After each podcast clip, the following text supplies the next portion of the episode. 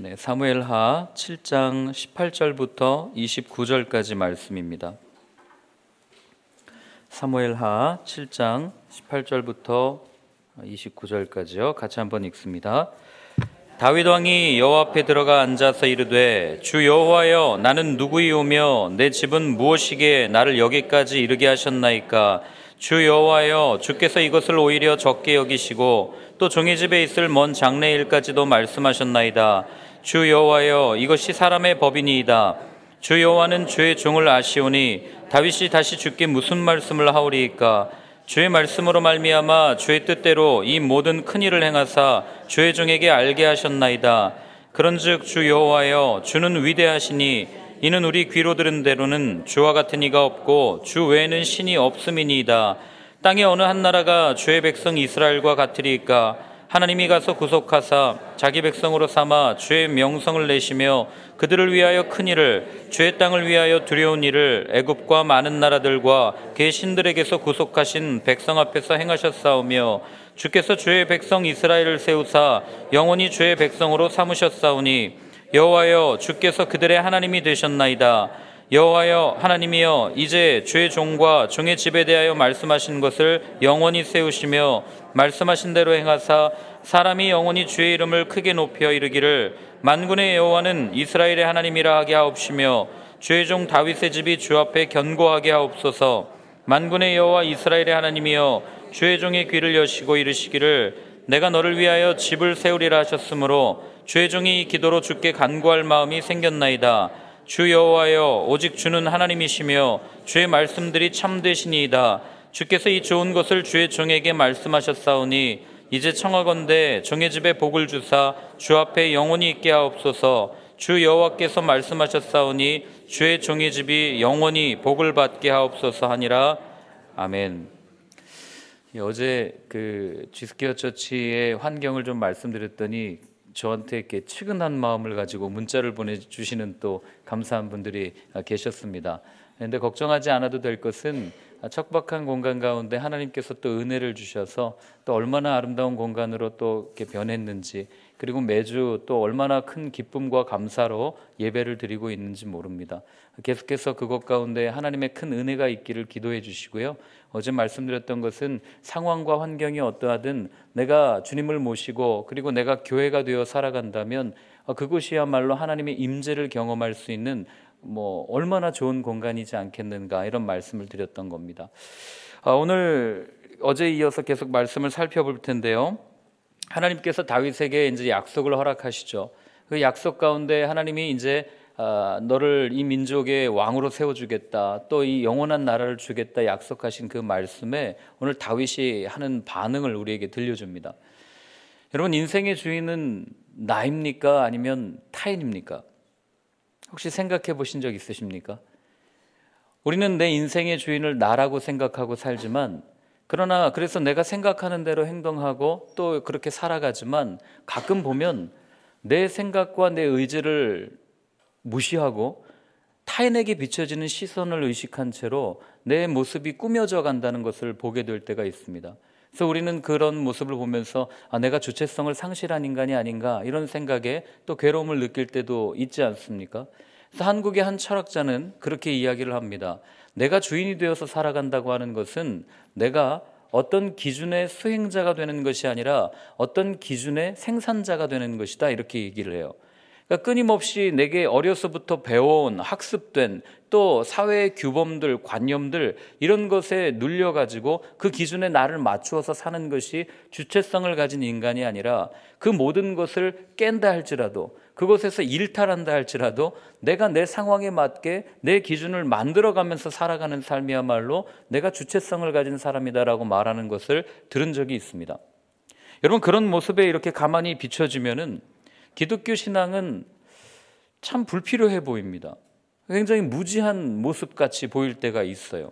왜냐하면 우리가 따르는 믿음은 어떻게 보면은 주체라고 하는 내 자신을 완전히 십자가에 못 박고 그분의 뜻을 따라가는 객체로서의 삶을 살아가기 때문에 그렇습니다. 오늘 다윗이 그걸 얘기하는데요. 한번 보실래요? 18절과 19절 말씀입니다. 같이 한번 읽습니다. 다윗 왕이 여호와 앞에 들어가 앉아서 이르되 주 여호와여 나는 누구이오며 내 집은 무엇이기에 나를 여기까지 이르게 하셨나이까 주 여호와여 주께서 이것을 오히려 적게 여기시고 또 종의 집에 있을 먼 장래일까지도 말씀하셨나이다 주 여호와여 이것이 사람의 법이니이다 아멘. 그러니 앞에서 말한 이런 가치관에 따르면 사실 다윗의 삶을 가만히 보면 이 굉장히 무능한 삶 아닙니까? 여기에 어떤 자기 생각이 있습니까? 자신이 완전히 객체가 되어가는 그런 삶의 모습, 그런 고백을 오늘 하나님 앞에 드리고 있는 겁니다. 여호와 앞에 들어가 앉아서 이르되 주 여호와여 나는 누구이오며 내 집은 무엇이기에 나를 여기에까지 이르게 하셨습니까? 여기 어디에 다윗의 생각이 있어요? 그럼 우리는 생각해 봐야 됩니다. 다윗은 왜 이런 고백을 드렸을까요? 왜 자신의 생각, 자신의 의지, 자신의 뜻까지도 다 내려놓고 하나님이 전부인 것처럼 이런 고백을 드렸을까? 그 비밀은 사실 다윗의 삶에 있습니다. 다윗이 언제 기름 부음을 받습니까? 어렸을 때 기름 부음을 받아요. 그런데 사무엘이 이 사울을 이어가는 다음 왕을 찾기 위해서 아버지 이세의 집에 왔을 때 많은 형제들을 한 명 한 명 보지 않습니까? 그때 다윗은 어디에 있습니까? 들에 가서 양을 치고 있단 말이죠. 이게 아무것도 아닌 것 같지만 여러분 형제들이 다 모여서 아버지와 함께 밥을 먹는 자리에 빠져 있다? 어떻게 보면 왕따의 삶 아닙니까?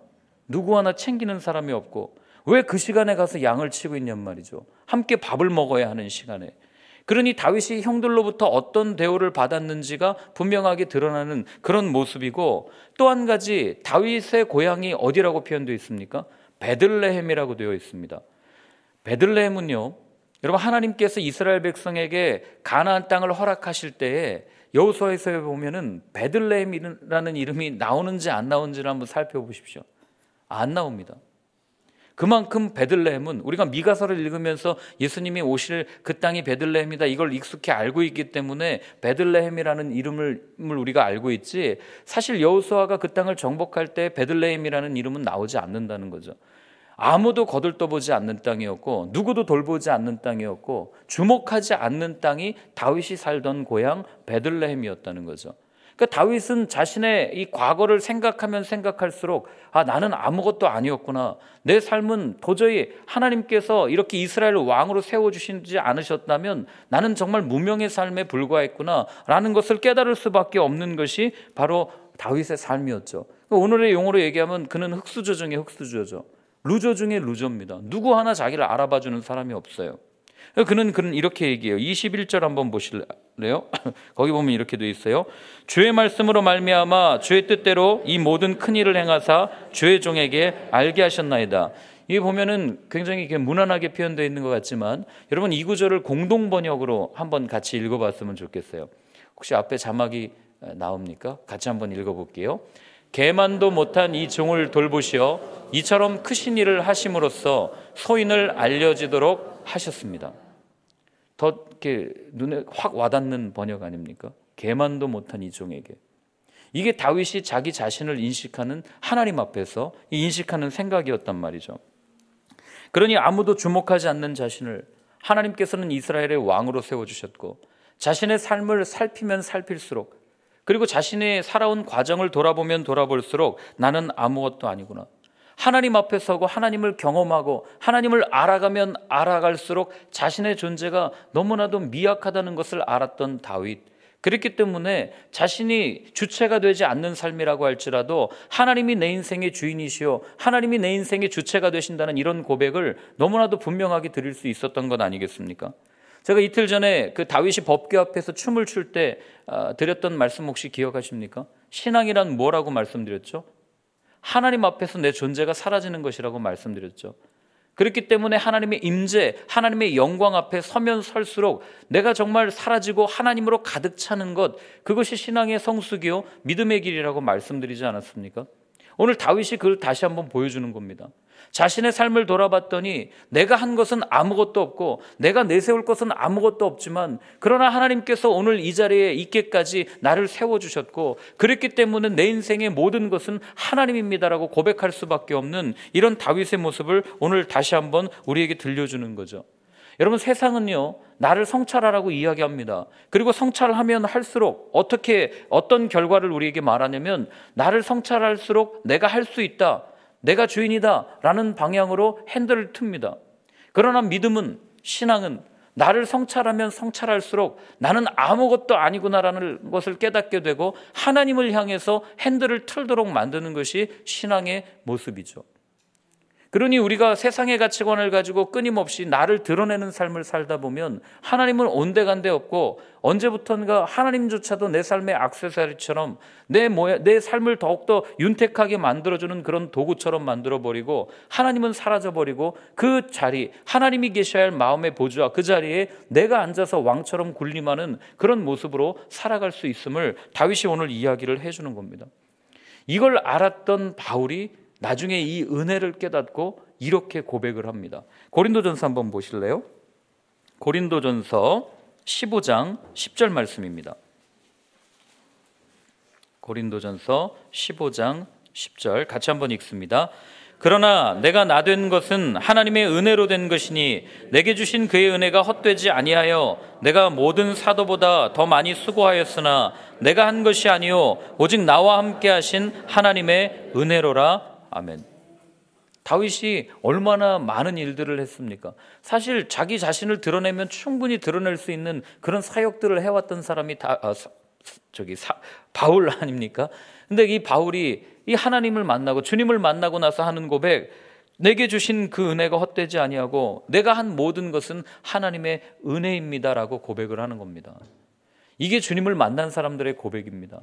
돌아보니 내가 한 것이 없고 그 다윗도 나중에 그런 고백하죠. 사람이 무엇이기에 주께서 저를 생각하시고 알아주시면서 인생이 무엇이기에 주님께서 저를 그렇게 생각해 주십니까?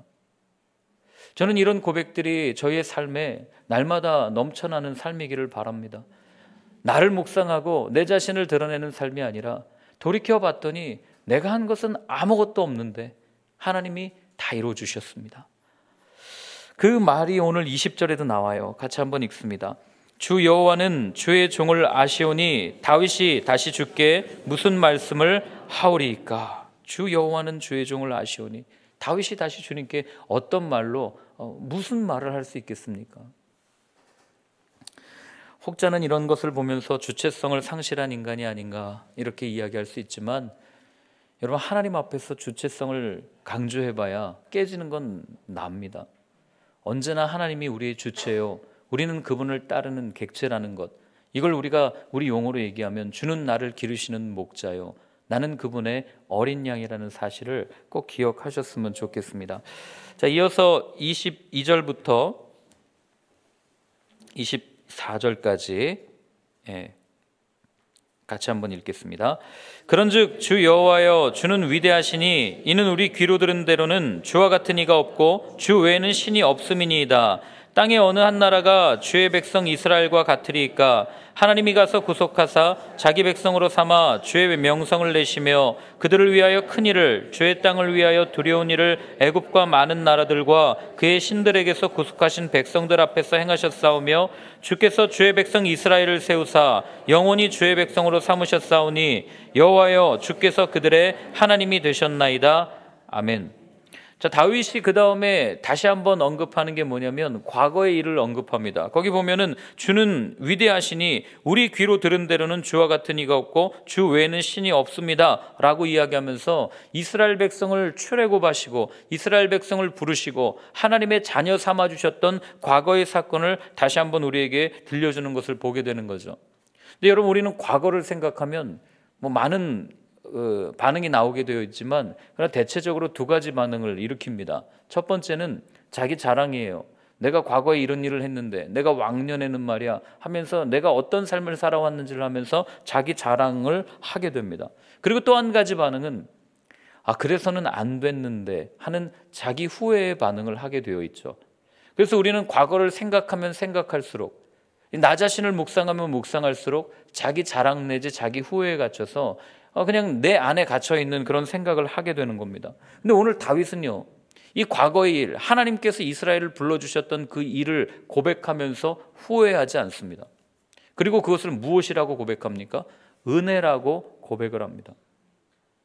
이게 하나님을 아는 사람의 모습인 거죠. 여러분 우리가 우리의 삶을 돌아볼 때 때로는 많은 사람들 앞에서 왜 자기 자랑하고 싶지 않겠어요? 내가 이런 고생을 했고 이런 일을 했고 이런 놀라운 일들을 경험해 왔습니다. 사실 이게 간증이고 이게 우리의 삶의 자랑일 때가 얼마나 많습니까?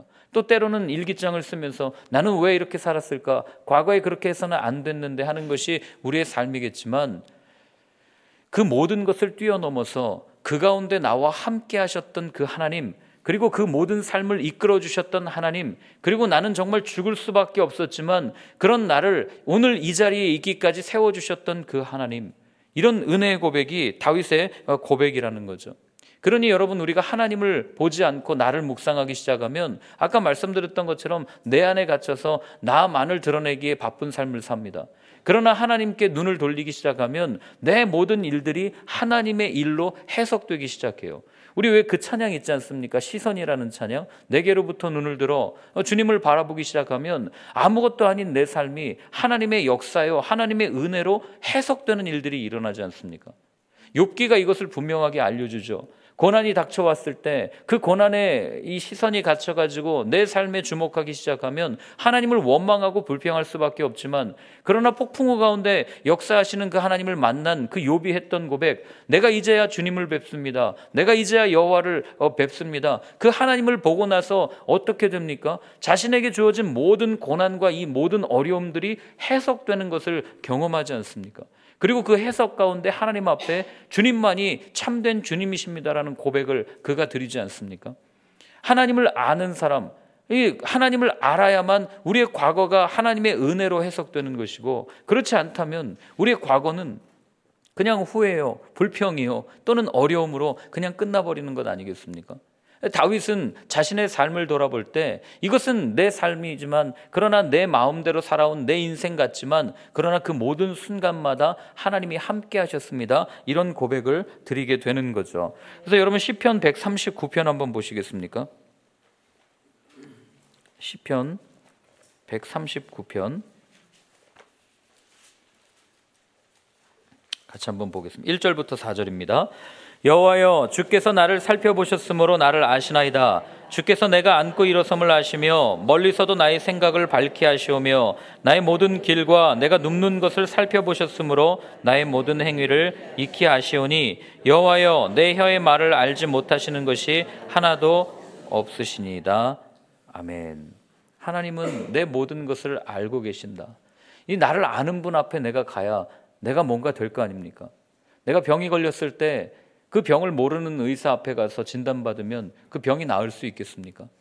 내 병을 고칠 수 있고 내 병을 알고 있고 내 병을 어, 이렇게 치유할 수 있는 의사 앞에 가야 우리가 믿고 내 병을 내 몸을 맡길 것 아니겠어요?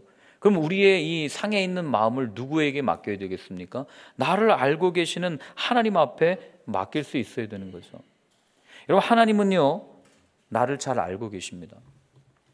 근데 우리는 나를 아는 것 같지만 잘 몰라요. 우리는 경험이라는 한계에 갇혀 있기 때문에 그렇죠. 내가 지나온 생활, 아, 내가 과거에 했던 일들에 대해서는 내가 분명히 알고, 내가 경험했던 일들에 대해서는 확신을 가지고 이야기하지만, 내가 아직 경험하지 못한 일들, 내가 아직 해보지 않은 일들에 대해서는 자신이 없는 게 솔직한 마음 아닙니까? 코로나 이후에 세상이 이렇게 될 줄 누가 알았고, 코로나가 또 올 줄 누가 알았겠습니까? 아무도 모르는 거죠. 사람은 왜 두려워합니까? 알지 못하는 데서 오는 그 두려움 때문에 많이 두려워하는 것 아니겠어요? 여러분 창세기에 보면은요 사가리 아 저기 하갈이라고 하는 그 여인이 나오죠. 아브라함의 첩이었습니다. 그가 아들을 낳고 나서 이스마엘을 낳고 나서 아 이제 이 사라에 의해서 쫓겨나가다가 너무 원통하고 억울하고 이 마음이 어려워가지고 하나님 앞에 막 통곡합니다. 그때 하나님의 천사가 와서 물어요. 내가 어디로 와서 어디로 가느냐 이걸 묻습니다. 그때 뭐라고 대답하는지 기억하십니까? 내가 이러이러해서 여기까지 왔습니다. 라고 분명하게 대답을 합니다. 내가 내 아들을 어떻게 해야 될지 모르겠습니다. 여러분 그 대답 가운데 분명하게 나타나는 게 뭔지 아세요? 내가 어디로 와서 어디에서부터 왔는지는 아는 것이 알지만 그러나 내가 어디로 가는지는 답할 수 없는 것이 인생이라는 거죠. 그래서 그걸 답을 못했던 이 하갈에게 하나님께서는 분명한 뜻을 보여주시고 그리고 그녀가 그곳에서 우물을 파서 그 우물의 이름을 뭐라 그럽니까? 부엘라 헤로이. 나를 감찰하시는 하나님. 이렇게 이야기를 하는 것 아니겠어요? 우리 인생도 마찬가지입니다. 우리는 과거의 일들에 대해서는 분명하게 말할 수 있습니다. 어떻게 살아왔고 또 내가 어떤 인생이었는지를 말할 수 있지만 그러나 내가 어떻게 살아갈지에 대해서는 아무도 자신 있게 이야기할 수 없는 게 우리의 삶의 모습 아니겠냔 말이죠. 그 두려움. 뭐 내일 어떤 일이 일어날지 알면은 얼마나 좋겠어요. 뭐 하다못해 내일 어떤 주가가 오를지를 알면 오늘 거기에 올인하는 거 아닙니까? 그럼 내 인생 두려울 게 뭐가 있겠어요? 그러나 알지 못하는 데서 오는 그 두려움 때문에 우리는 늘 묶여 있죠. 그러나 여러분 혹 이 자리에 내일 일 때문에 알지 못하는 두려움 때문에 아, 이 어렵고 이 두려워하는 분들이 계시다면 걱정하지 마십시오. 오늘 주님이 이렇게 말씀하시죠. 7절부터 10절인데 139편 이렇게 말씀하십니다. 같이 한번 읽습니다. 내가 주의 영을 떠나 어디로 가며 주의 앞에서 어디로 피하리까? 내가 하늘에 올라갈지라도 거기 계시며 서울에 내 자리를 펼지라도 거기 계시니이다. 내가 새벽 날개를 치며 바다 끝에 가서 거주할지라도 거기서도 주의 손이 나를 인도하시며 주의 오른손이 나를 붙드시리이다. 아멘. 이게 우리 하나님이세요. 뭐가 두렵겠습니까? 아, 물론 알지 못하기 때문에 두려울 수 있지만 그러나 폭풍우 치는 그 거센 파도가 내일 아니 내 눈앞에 당장 놓여져 있다 해도 그 가운데 나와 함께 계시는 주님이 계신데 두려워할 이유가 전혀 없는 거죠. 사갈도 아그 저기 누구 하갈도 자꾸 제가 시읒 빠짐이 오늘 헷갈려 가지고 하갈도 그 알지 못하는 그 상황 가운데 하나님이 분명하게 응답 주시잖아요. 성경에 보면 믿음의 사람들이 다 그렇습니다. 엘리야가 먹을 것이 없어 가지고 두려움 가운데 앉아 있을 때 하나님께서는 까마귀를 통해서 또 먹을 것을 주시고 위로해 가지고 또 하나님의 일들을 감당케 하시고 또 예수님은 어떻습니까? 그의 제자들이 두려울 때 이게 다 뿔뿔이 흩어졌을 때 다시 제자들을 찾아오셔서 격려하시고 평안하냐 말씀하신 다음에 위로하시고 또다시 그 일을 감당할 수 있게 해주시는 것 아니겠습니까? 그러니 삶에 어, 아무리 큰 그 어려움과 문제가 있다 하더라도 여러분 우리가 정말 주님을 믿는다면 너무 걱정하지 않게 되기를 바랍니다. 그분은 이미 다 이뤄 놓으셨을 거예요. 그게 여호와 이레의 신앙입니다. 이어서 25절과 26절 같이 한번 읽습니다. 여호와 하나님이여 이제 주의 종과 종의 집에 대하여 말씀하신 것을 영원히 세우시며 말씀하신 대로 행하사 사람이 영원히 주의 이름을 크게 높여 이르기를 만군의 여호와는 이스라엘의 하나님이라 하게 하옵시며 주의 종 다윗의 집이 주 앞에 견고하게 하옵소서 여기서 우리가 주목해야 될 한 한 단어 한 그 말씀이 있는데 거 보면 다윗이 이렇게 말해요. 말씀하신 대로 행하사라고 이야기합니다. 이게 다윗의 삶에 하나님 앞에 서는 어떤 삶의 태도예요. 언제나 자기의 뜻보다도 하나님의 뜻을 먼저 생각했던 사람이 다윗입니다. 내 뜻이 꺾이고 하나님의 뜻이 살아나기를 바랬던 사람이 다윗이라는 거죠. 이게 믿음을 가진 사람들의 삶의 모습입니다. 때로는 우리는 내 뜻이 이루어지기를 바래서 하나님의 뜻을 꺾을 때가 있지만 그러나 하나님은 분명하게 언젠가는 우리의 뜻을 꺾고 하나님의 뜻이 이루어지는 것을 보게 하실 날이 올 거라는 거죠. 이걸 대표적으로 보여준 사건이 겟세마네 동산의 예수님 기도 아닙니까? 예수님은요. 뭐 인간적인 마음에서 예수님 100% 인간인 건 아시죠? 똑같은 고통을 느꼈고 두려움을 느끼셨습니다. 그런데 그 고통 가운데 겟세마네 동산에서 기도하시죠. 아버지, 나 원하는데 아니 이 잔을 좀 지나가게 해 주시면 안 되겠습니까? 인간적인 마음에서는 십자가 포기하고 싶은 겁니다. 십자가 버려두고 싶은 거예요. 살고 싶으신 겁니다. 그러나 그분의 기도는 거기서 끝나지 않습니다. 그분의 부르짖음은 거기서 끝나지 않아요. 그 다음 이어지죠. 그러나 나의 원대로 마옵시고 아버지의 뜻대로 해 주십시오. 그분의 이 부르짖음, 이 하나님의 말씀을 수용하는 하나님의 뜻을 수용하는 이 부르짖음이 있었기 때문에 여러분 모든 인류가 구원받은 것 아니겠어요? 그때 하나님 앞에서 자기 고집 부리면서 하나님 내 뜻이 이루어지기를 바랍니다. 하나님 내가 그간 얼마나 큰 고생을 했는데요. 내가 어떤 경험을 가지고 있는지 아시지 않습니까? 하나님이 이 세상 안 살아보셨잖아요. 지금 내가 살고 있는 이 세상이 얼마나 어려운지 아십니까? 라고 고집 부려봐야 이 상처받고 힘든 건 나 자신뿐입니다. 언제나 하나님의 뜻을 먼저 생각할 수 있는 삶이길 바래요. 자, 27절부터 27절 같이 한번 읽습니다. 만군의 여호와 이스라엘의 하나님이여 주의 종의 귀를 여시고 이르시기를 내가 너를 위하여 집을 세우리라 하셨으므로 주의 종이 이 기도로 주께 간구할 마음이 생겼나이다. 이 말씀은 또 자칫 잘못 오해하면 어떻게 하냐면 내가 어, 집을 세우리라 하셨고 주의 종이 이 기도로 주께 간구할 마음이 생겼다. 그러니까 하나님이 내게 무언가를 주셨기 때문에 내가 하나님을 위해서 기도합니다. 이렇게 생각할 수 있지만 여러분 그게 아니에요. 이건 거래를 위한 기도가 아닙니다. 이거는 하나님께서 내게 용기를 주셨다고 하는 뭐 분명한 다윗의 그런 자기 선언이죠. 근데 왜 우리가 자꾸 거래로 보는지 아세요? 우린 거래가 익숙하기 때문에 그래요. 우리가 살아가고 있는 이 사, 세상의 시스템 자체가 거래 시스템 아닙니까? 이게 자본주의 시스템 아니에요? 이 교환, 이 물물 가치 교환하면서 가치를 매겨가지고 기브앤테이크로 내가 이만큼 지불하니까 당신은 나에게 이만큼 주십시오라고 하는 것에 너무 익숙해져가지고 우리는 이 거래에 너무나도 익숙한 거죠. 하나님, 내가 이거 해주면 하나님 이거 해주실 겁니까? 이런 기도가 우리도 모르게 나오는 이유가 거기 있는 것 아니겠어요? 근데 여러분 계산하다 보니까 이쪽이 더 많이 줄까 저쪽이 더 많이 줄까 기웃기웃거리게 되고 그러다 보니 양다리 걸치는 삶 아닙니까? 근데 여러분 하나님 앞에 계산해봐야 손해보는 건 나 자신밖에 없습니다. 하나님은 우리 앞에서 계산하지 않으시기 때문에 여러분 하나님이 계산한다고 생각해 보세요. 아브라함 부르겠습니까? 안 부르죠. 아니 그지 힘들고 어렵다고 저기 뭐예요? 자기 아내 갖다 팔아 넘기는 사람한테 무슨 약속을 합니까? 그 약속 자기 힘들면 또 언제 깰지 모르는데. 예수님도 무조건적인 아, 배품을 우리에게 허락해 주시는데 제자들 보십시오. 그 제자들이랑 무슨 약속을 해요? 무슨 거래를 합니까? 자기들 힘들 때 나를 팔 게 뻔한데. 그러니 하나님 앞에서는 계산을 이야기해봐야 소용이 없는 것이고 왜요? 하나님은 우리 앞에서 계산하지 않으시기 때문에. 여러분 하나님이 우리를 계산한다고 생각해 보세요. 이 자리에 있을 사람 몇 명이나 있겠습니까? 우리가 그간 하나님 앞에 얼마나 많은 약속을 해왔어요. 하나님 이거 해주시면 저거 하겠습니다. 아니라는 거죠. 이어서 다윗은요 마지막으로 이런 고백을 드립니다. 같이 한번 읽습니다. 주 여호와여 오직 주는 하나님이시며 주의 말씀들이 참되시니이다. 주께서 이 좋은 것을 주의 종에게 말씀하셨사오니 이제 청하건대 정의 집에 복을 주사 주의 앞에 영원히 있게 하옵소서. 주 여호와께서 말씀하셨사오니 주의 종의 집이 영원히 복을 받게 하옵소서 하니라. 아멘. 마지막에 보면 다윗이 마지막으로 또 간구하지 않습니까? 주의 복이 영원히 아 주의 집 아, 내 집이 영원히 주의 복을 받게 해 주십시오. 이런 고백을 드리는데 여러분 이게 지금 다윗이 드린 기도잖아요. 근데 우리 눈치채야 됩니다. 무엇을요? 이 기도가 이미 응답되었다는 것을요. 아까 제가 처음에 말씀드렸잖아요. 다윗이 어떤 배경이었는지 무명이었고 흑수저였고 그런데 그 하나님이 이스라엘의 왕으로 세워 주셨고 그리고 그 은혜를 이미 베풀어 주셨단 말이죠.